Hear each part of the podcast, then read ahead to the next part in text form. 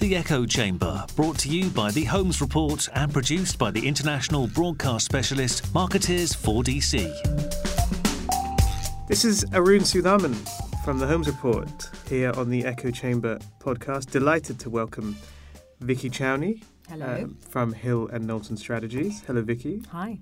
Back from South by Southwest, Yes. Fresh off the plane. fresh off the WPP jet. Not quite. Not quite. yeah. No, It was a smooth not. flight. It was a good. um, so you got back yesterday, I did.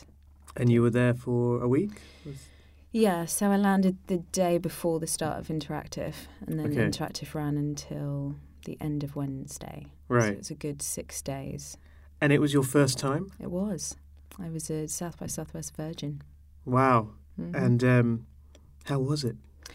it was amazing, actually, because so many people talk about it before you go. Mm. You're very prepared for the fact that it's going to be really overwhelming. Mhm. and people talk about the fact that you have to plan ahead in Mm. terms of your schedule and the app is phenomenal in helping you do that because Mm. c- it syncs to everything you can scar, like star your favorite sessions and then you effectively have your own kind of diary of what you're going to do so that's really helpful and as long as you do that when you get there you then have an idea of what you're going to focus on and that works quite well It's interesting because you hear obviously there's so much stuff on social media about Mhm. South by Southwest, in particular in terms of what brands are doing. They spend a lot of money there.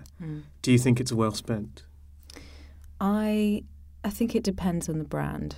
I think what was really interesting was there were some quite unusual brand activations there.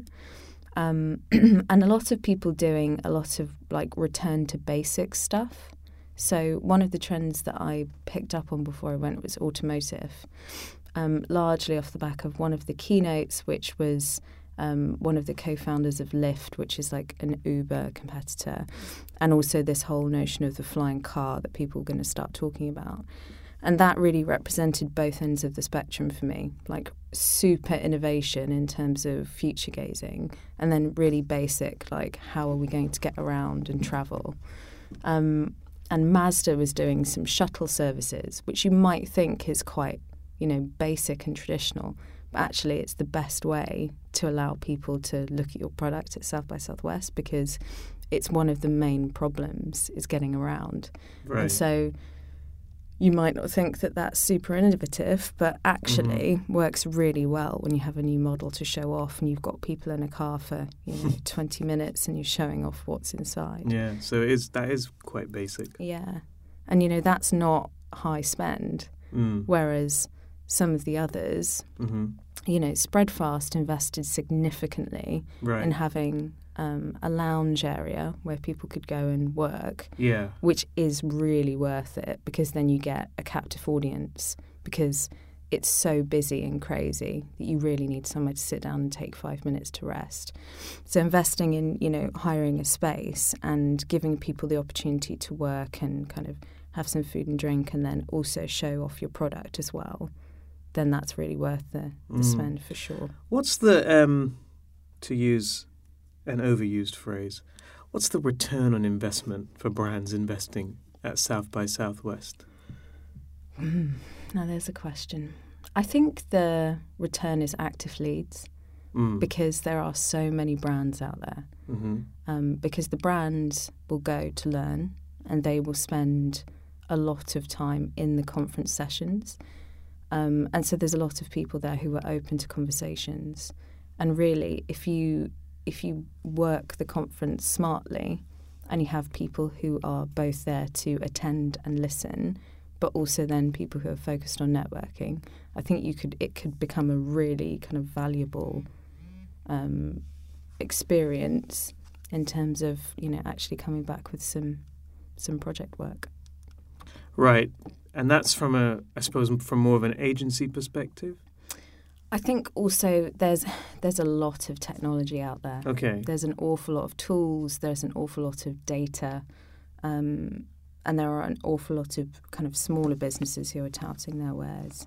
And so those people are the ones who invest in doing showcase sessions, Mm. and they'll do things like parties because it gives an op- them an opportunity to talk to people. Mm. Um, and they'll you know they'll host them at different times of the day, so not everything is in the evening. So you then get an opportunity to talk to people in in the daylight uh, in a serious way about products and stuff. Yeah. Now I can see all that. I just sometimes wonder what the big brands are getting out of it because you know there's they're all there obviously. Mm. You know the PepsiCo's, the Cokes, the um, Mondelez, so on. They spend a lot of money there, Mm. clearly, um, and I'm not sure I completely understand why. Yeah. I mean, some of them do sponsorship of Mhm. sessions, so it's an opportunity for further brand awareness. And I think it's such a hot spot of people tweeting and taking photos of literally everything. Mm. Then it's it's useful in terms of brand awareness within a kind of um, early adopter space Right. Okay. some of the bigger brands they will use it as an opportunity to show off their kind of CSR initiatives or innovation Mm. initiatives. So um, Shell, GE, Philips, they were all showing off their kind of smaller projects that focus on future gazing and trends. hmm And I kind of get it from that perspective because it's kind of the prime place to show off what you're doing in that area Right. because it's an audience that's really receptive to it mm. like the GE. So GE had a um, a barbecue research center, Mm. which was a place where they were exploring the effect of um, different charcoals on smoke and therefore in turn food. Wow. And that was that was kind of cool because it was an opportunity for them to talk about something that you know you might not know about the brand to you know pretty much all of the world's press who might be interested in that. So I Yeah. I get that in terms of and investing in, it. it perfectly located as Yeah. well, right? Because Exactly. barbecue capital.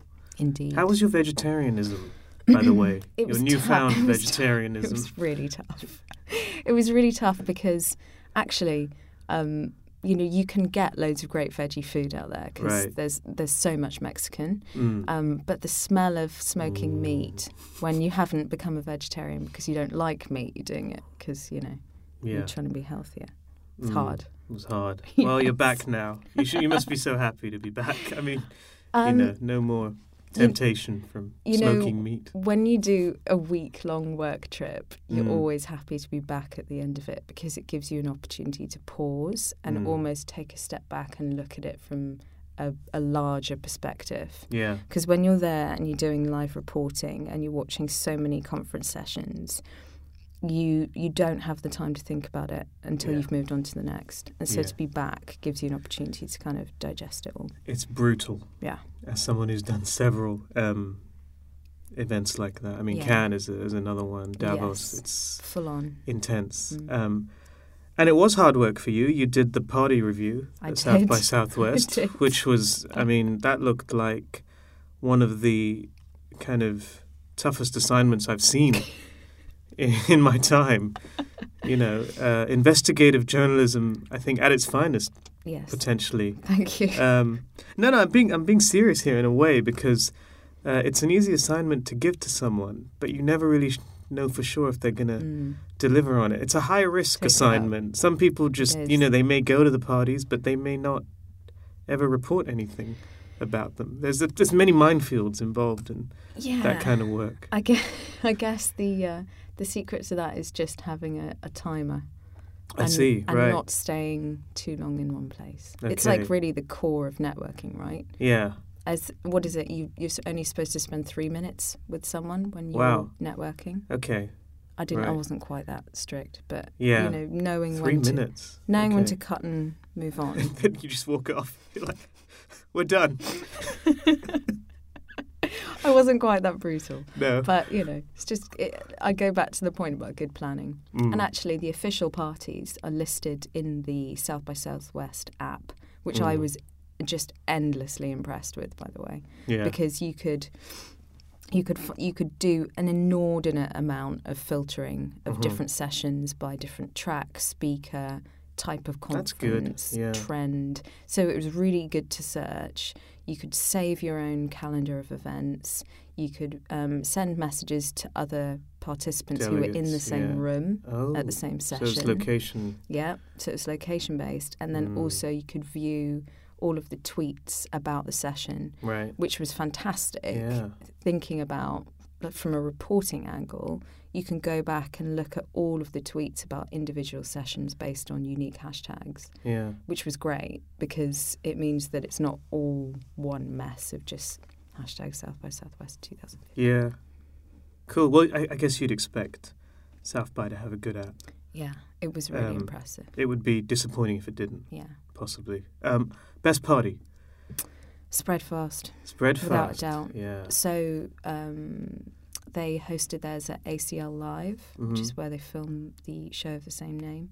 And they had the Future Islands and the Flaming Lips playing, Mm. which was amazing. I mean, the Flaming Lips were broken up by a fire alarm in the middle of their set, Right. um, but were Many of the best gigs are. they were very gracious about it. Um, but they were amazing, and they Mm. played for a good, you know, solid hour. okay. Worst party. Um, I don't know if I went to a bad party. Oh, very good. I don't know if I did. Very diplomatic. I mean, the the closing party um, was also amazing because Ludacris played, which Mm. was bizarre. Yeah. Um, but the lines were massive, Right. absolutely huge. So I, I don't know if that takes a little bit of the shine off of it.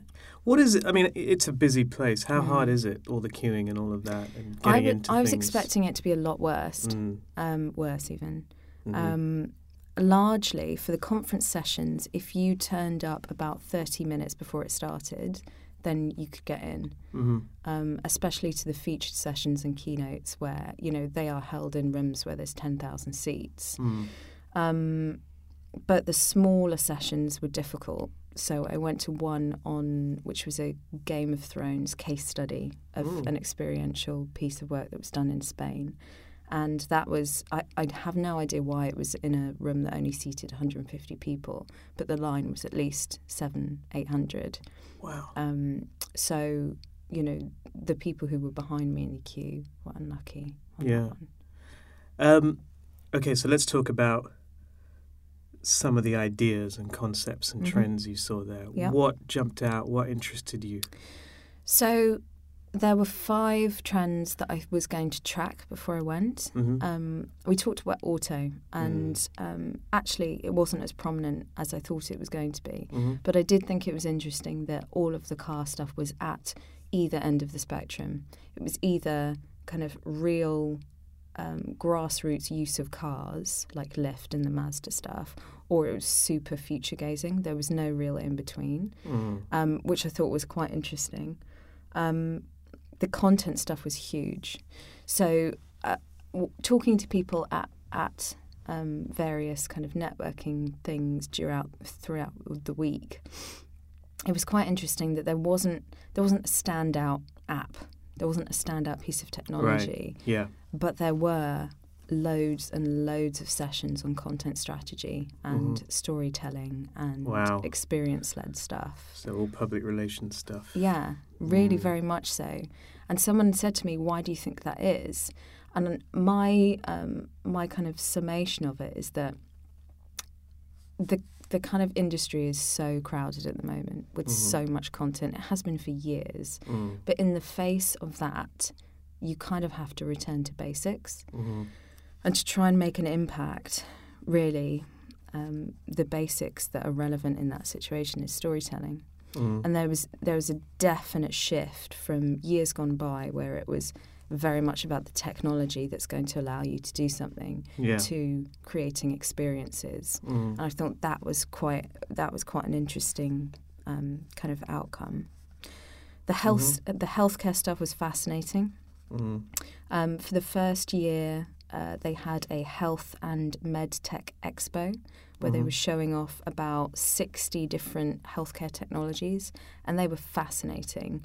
Um, and that was all based off of the keynote from last year, which was um, Linda Avey, who is the founder of 23andMe, which is a Yeah. saliva based DNA um, company. Yeah. It maps your, your yeah DNA maps all of your DNA. And yeah. actually, they they didn't end up getting FDA approved, but there have been a Mm. couple of rare diseases where they they're still able to provide reports based on their their tech. Mm. Um, and that expo was amazing, and it was all focused around uh, self tracking and monitoring your own health. Mhm. Um, and there were a load of really cool technologies that that allowed you to do that, and a lot of um, kind of less medical and more well-being tech. So there was one called Make My Plate, which is an app where you take a picture of your plate and it will analyze the nutritional breakdown of the food that's on your plate. So did, were people using that with, with barbecue? Was this not So it hasn't launched yet. It's in little beta. redundant? I know, just like pure protein Yeah. and fat. Um, but I thought that was cool. Mm. Um, this, the surprising trends for me. So uh, there was an awful lot about women in leadership and diversity. that surprised you? Um, yeah, it did Mm. actually because of the every single keynote I was in, it came up. Every single Yeah. featured session I was in, it came up. Mm. Um, and what surprised me about it was that people were talking about it like it was a new thing. Oh. And um, I think it was, but it was great to hear people talking about it because that's what's going to help shift the dial.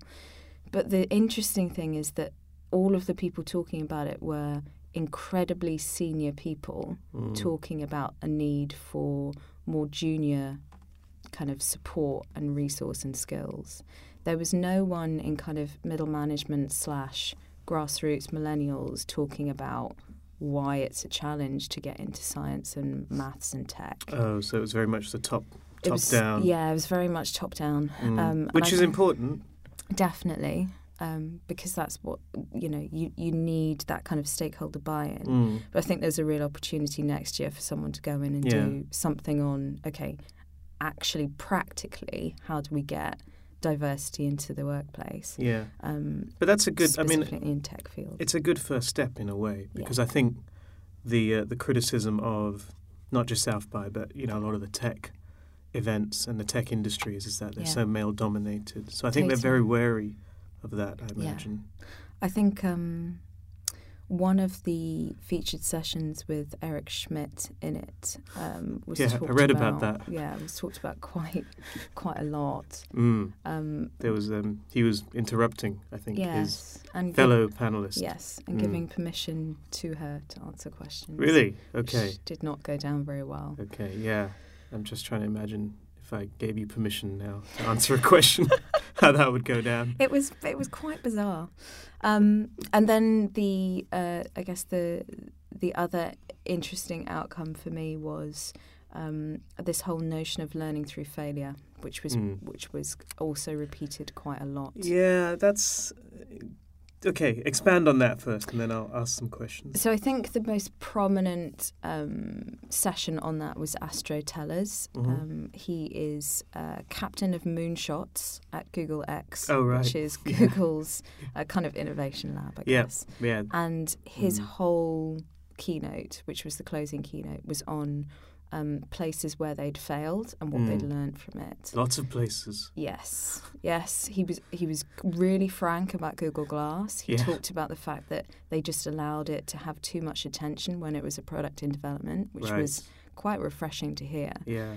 Um, he talked about uh, Project Loon and spending an awful lot of time just going out to collect balloons that had kind of crash landed in the Arctic, but it was worth it because it taught them how to fly. Um, you know, loads of examples. Um, and I thought it was quite interesting that at the end, uh, during the Q and A session, one of the questions from the crowd was, um, "It's all very well for Google to say that, but what about smaller companies Mm. who can't afford to fail?" Yeah. Absolutely. And his point was, my whole session is about the fact that failure is not expensive if you do it Mhm. early.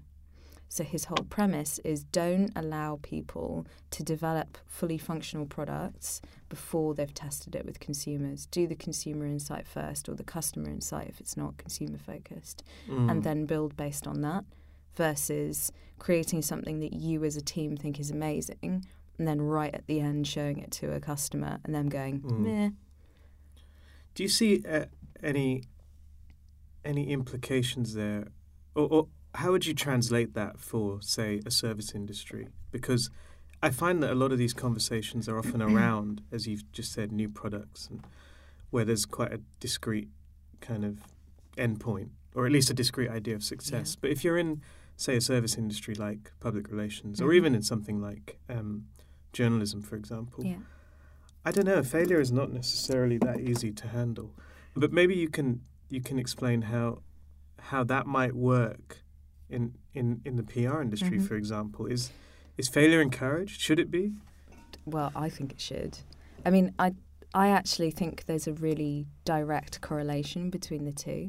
So if you imagine um, you come up with an idea with your your PR, marketing, or advertising, whatever, you come up with a comms idea. You have to test that with mm. real people to see what their reaction is because that's going to give you so much insight into how people will respond on a larger scale when you launch it. It's like it's like a classic A/B testing approach. If you don't show your idea first and, and really really interrogate it in terms of what people respond well to, what they don't like, what they'd see more like to see more of, then you're kind of taking a stab in the dark. And while so much of PR is, has always been about gut, and I think that's still really important. You need to have the Mm. expertise to understand whether a story works or not. Um, it's not enough anymore. Mhm. We have amazing access to data as an industry and amazing access to consumer panels that don't have to be really expensive, um, focus groups that don't have to mean loads and loads of planning. Um, and you can use that to test things before you get to the point where you launch something and then realize that a specific word actually doesn't resonate very well, or Mm. the way that a hashtag is written makes it seem like a completely different product or message. Mhm. So I think that that notion is very similar to the idea of failing, but it's not quite failing. It's just testing first. Really. Right. Is there enough of that going on? Do you think? Uh, I think. Mm, do I think enough of that is going on? No, I don't. Mm. I think so much of stuff is still led by gut, Mhm. um, and actually, it's the it's the smarter agencies, larger, largely in the creative and digital spaces, who Mhm. do more of that kind of testing and analysis and insight led creativity that really is kind of eating PR for Hmm. eating PRs. What's that phrase? Lunch, Lunch, breakfast. dinner, Yeah, whatever. maybe. Yeah. Um, All meals. All meals are on the table. Yeah, Let's mix metaphors. yeah. I, d- I don't know. I, d- I find it very difficult to segment the disciplines these days. Mm. Um, and I think so much of the work that creative digital agencies um, Yeah. and advertising agencies are doing could be counted as PR, that Yep. we need to become more data focused and insight Mm. focused. Indeed. Um, so back to South by. Mm-hmm. So those were your 5 trends. Yeah. Who who was the best speaker you saw? Uh, so it's a toss up actually between Astro Teller Mm. and uh, the uh, the session that I saw with Martine Rothblatt. oh yeah, on on robots. AI, which was both fascinating and terrifying at the same time. Okay. So she she had a she was in discussion with uh, Lisa Miller from New York Magazine, and Lisa read out uh, a transcript of an interview that she had done with Bina Forty Eight, which is a robot that Martine has built in the likeness of her wife, implanted with an AI chip with the memories of her wife. And is a fully functioning being. Like she has her own Twitter account at ibina48 right. um, and she relayed this this interview back, and it was it was as if a person was talking to her. You know, relaying uh, feelings of inadequacy, saying that she um, was frustrated with the fact that she couldn't just go out into the garden and play with the flowers, and um, you know, it made her so sad that she wanted to cry, and it was just it was so it was Mm. so scary because it was so sophisticated in terms of the emotion that that was pretty full on. Um, she also talked about diversity in the in the Mhm. workplace a lot, and then she also talked about her project, um, which is basically tweaking the DNA of pigs to make them a more like um, a, a more what's the word? A more appropriate donor for lungs for humans. Oh right, I see. Yeah. So that was all really fascinating. Hmm. In terms of people who were inspiring, Mhm. I think Brian Grazer was amazing. So um, he talked about his new book, which is about curiosity.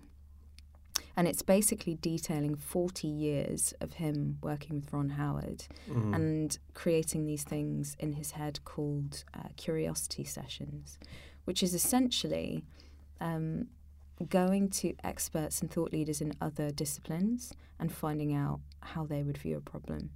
Mm. So it's it's co-creation, Right. really, Mm. um, which is a subject that's constantly close to my heart.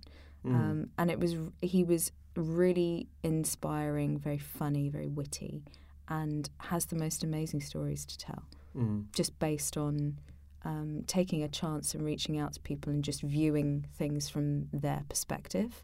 And I really think, from a PR point of view, that is absolutely key Yeah. to encouraging creativity in our work, Yeah. um, looking at things from different perspectives and Yeah. working with other industries to make it better. Mm. And just the value of curiosity Yeah, can't be overstated. yeah, and not doing things in a in a pattern based way. Yeah. Sure. You know, not just doing things because it's the way we've always done it, but Mm. actually questioning whether that's the right thing to do and then playing. So it comes back to that idea of, of failing. If you play and test and experiment, actually you'll end up at a better campaign. hmm Sure.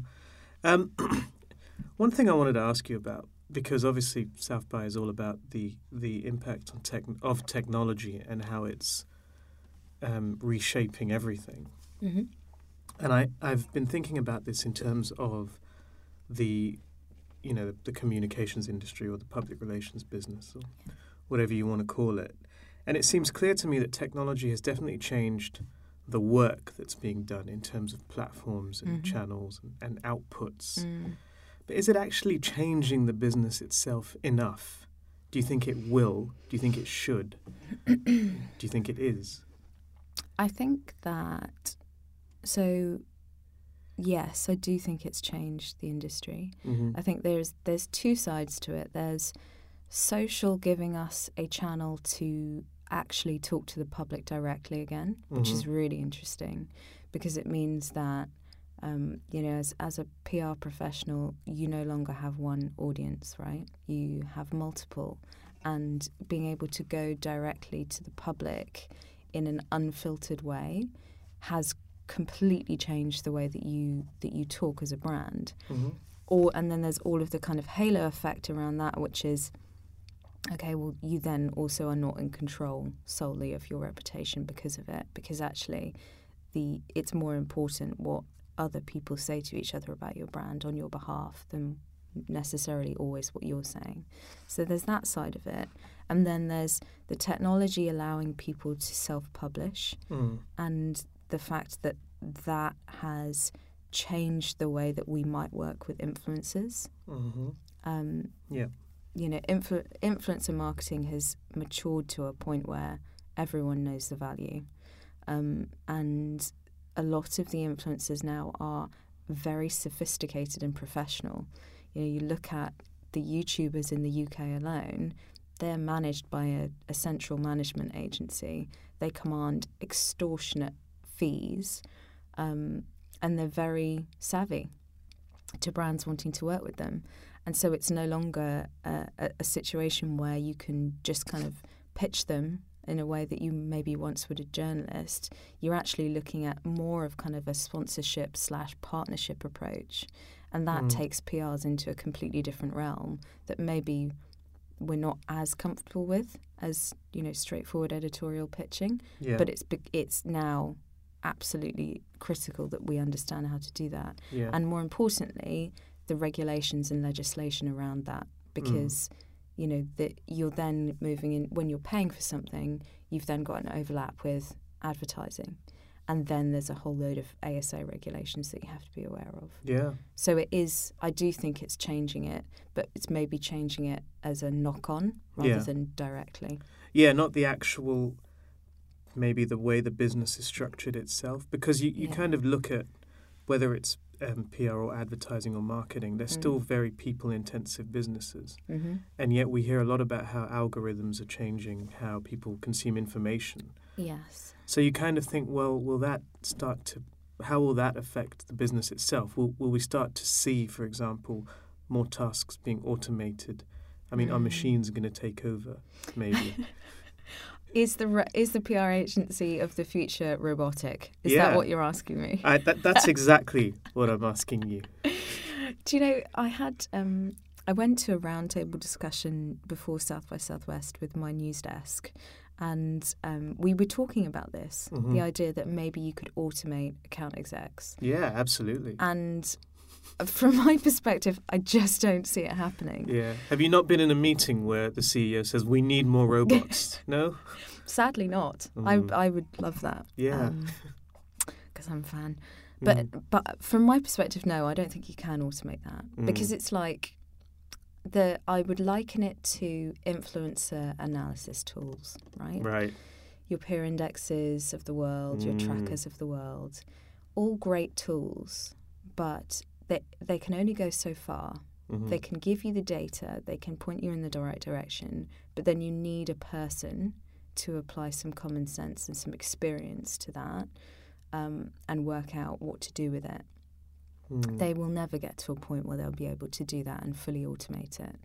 And really, if I was a brand, I wouldn't want that Mm. because the whole the whole trend at the moment for purpose and social good it doesn't it doesn't fit alongside automated outreach and communications it just doesn't sit right Right. um, and actually that was another massive out outcome Yeah. of South by Southwest that Yeah. focus on on doing things that are good for the Yeah. world rather than um, things that are necessarily always just led by um, kind of brand purpose.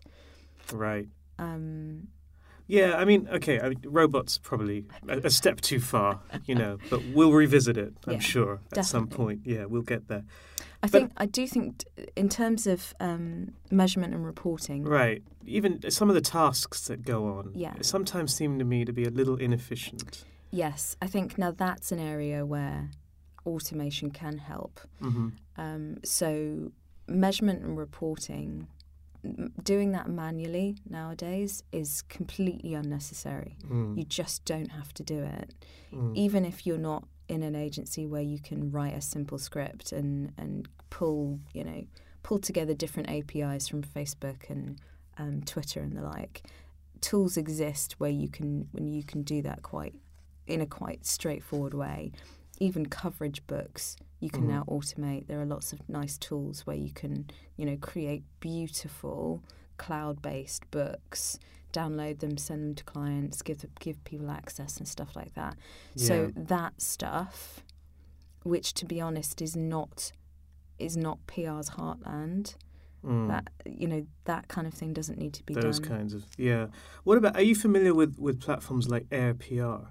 Have you have you heard of this? I've not heard. Oh, okay. We'll we'll talk about that on another podcast then. But have a look because Okay. they they would claim. I think they just sold, in fact. Um, but they claim to automate public relations. Interesting. Um, yeah, and you so you you kind of just, I think you do everything online. And But I think- promise certain results. I think you can you can automate. so at the moment, a big a big focus for me is iterative learning Mm, around finding, uh, developing kind of content themes, who's talking about them, and then looking at the performance of content created off the back of that. It's mhm. a big project that I'm working on at H&K. And the whole premise of that is cyclica um, kind of measurement. Mhm. So you don't get to the end of a campaign Mm. and then go, this worked, this worked, this worked, but we had it all planned out and, um, you know, we were going to do this in week two, so we did this in week two. It's a constant learning process. Mhm. And that kind of pulling together that kind of data to produce a dashboard that is useful to teams can be automated if you set it up right. It's then just the analysis of what you do with that that still is going to require a person to do Mm. it at the end of the day. Okay. Well, shall we talk about um, the solar eclipse? Yes, This let's. this is the first echo chamber recorded during a solar eclipse, so it's historic. cool. Um, although coming in to the studio, I didn't actually see much evidence of It- this eclipse. It looked very familiar outside in a Mm. sense that it was just grey. It was just grey, and we couldn't see the sun. Yes. So maybe the impact was lost on us. but brands never missing out on a chance to uh, newsjack Mhm. and market in real time. hmm And I think we've seen Oreo has put an interesting tweet out. Yeah. Um, Oreo think- Eclipse. I think it's a it's an outdoor ad. Is that right? I of- think or is it is it just a picture? They have a. That is an out. That's an out piece of experiential. Yes. A and piece of experiential. piece of Right. experiential. So yes, it's an outdoor ad. Um, but they also have. They've also got a promoted trend running Right, as well. Oreo Eclipse. Oreo Eclipse. So have they they this because obviously they they won the Super Bowl Mm-hmm. a couple of years ago hmm with their Dunk in the Dark They did. tweet. So have they reinvented marketing again? I don't. I'm not sure if they reinvented marketing back then. I think. That's that's a very cynical view. I- I'd like to well, point out. Yeah, but, but- you know, ex journo. um, I think that uh, at the time, it was the first example of a really massive brand doing responsive marketing in a big way that had an impact. Mm. There were lots of other people doing it at the time and had been for about a year and a half at Mhm. that point. Um, but it was the first time that there was like a, a highlight moment where it was the the kind of the combination of all of the things that you want happening to make m- responsive marketing really work, which is um, a, a kind of cultural moment that people already know about, Right. then something that happens in that cultural moment that you're not expecting, and then a brand response. Like that is the the perfect trifactor Mm. of of real time. Yeah. Um, and so press went crazy. hmm Um, you know, actually, if you look at the results of that actual tweet itself, hmm that that didn't contribute to most of the opportunities to see it around that. It was largely the press reach Right. that Okay. contributed to that being Which such is a big interesting. thing. Yeah. Um, and so I, you know, it was it was a great win for them. I don't know if the impact was quite as significant as um, the the press coverage would suggest. Yeah, because I always wonder about that. Going back to the Super Bowl one, Yeah. which we're talking about, I always wonder what the the um, the impact was. You know, did it work? Did it? Um, you know, it, it depends on what the goals were, obviously. Yeah. But again, if if the goal is just to get coverage and lots of buzz, that seems quite a modest goal, given Yeah. the amounts of money that are being spent on some of these real time newsrooms and so on. Sure. I mean, it's it's brand awareness, right? So Mm. if you look at it in the in the guise of that, it Mhm. probably performed really, really well for them because they got so much press coverage off the back of it. Mm. Um, but you know, that's with a very specific audience, Right. a marketing audience. Yeah. So, you know, With the echo can- chamber. you can question that. Okay. Any brands missing out today, do you think? Yes. So literally Mm. before I came into this podcast, I noticed that Jaffa Cakes was trending. And of Yeah. course, and, and organically trending, not paid for. Oh, And I, um, I of course thought that they'd they'd done something really cool Mm-hmm. because of the now infamous full moon, half moon, total eclipse ad from the nineties. yeah. But unfortunately, that's not the case. They haven't. They've just let it go. No, people are. That's. I think for the UK, that's a really clear cultural reference Yeah. for for the eclipse, Mm. and so people are just naturally talking about it. But unfortunately, Jaffa Cakes is not doing anything with it. In fact, I think their their last tweet they have something pinned about an old ad which isn't the eclipse, hmm and then the last active tweet that they've put out is a customer service response. So it's a bit of a wasted opportunity. Hmm. Is it too late now? No, I think they've got till the end of the day to do something, but they're trending right now. Yeah. And those trends move on an hourly, I mean, ideally, they should have been prepared for this. of course. Right.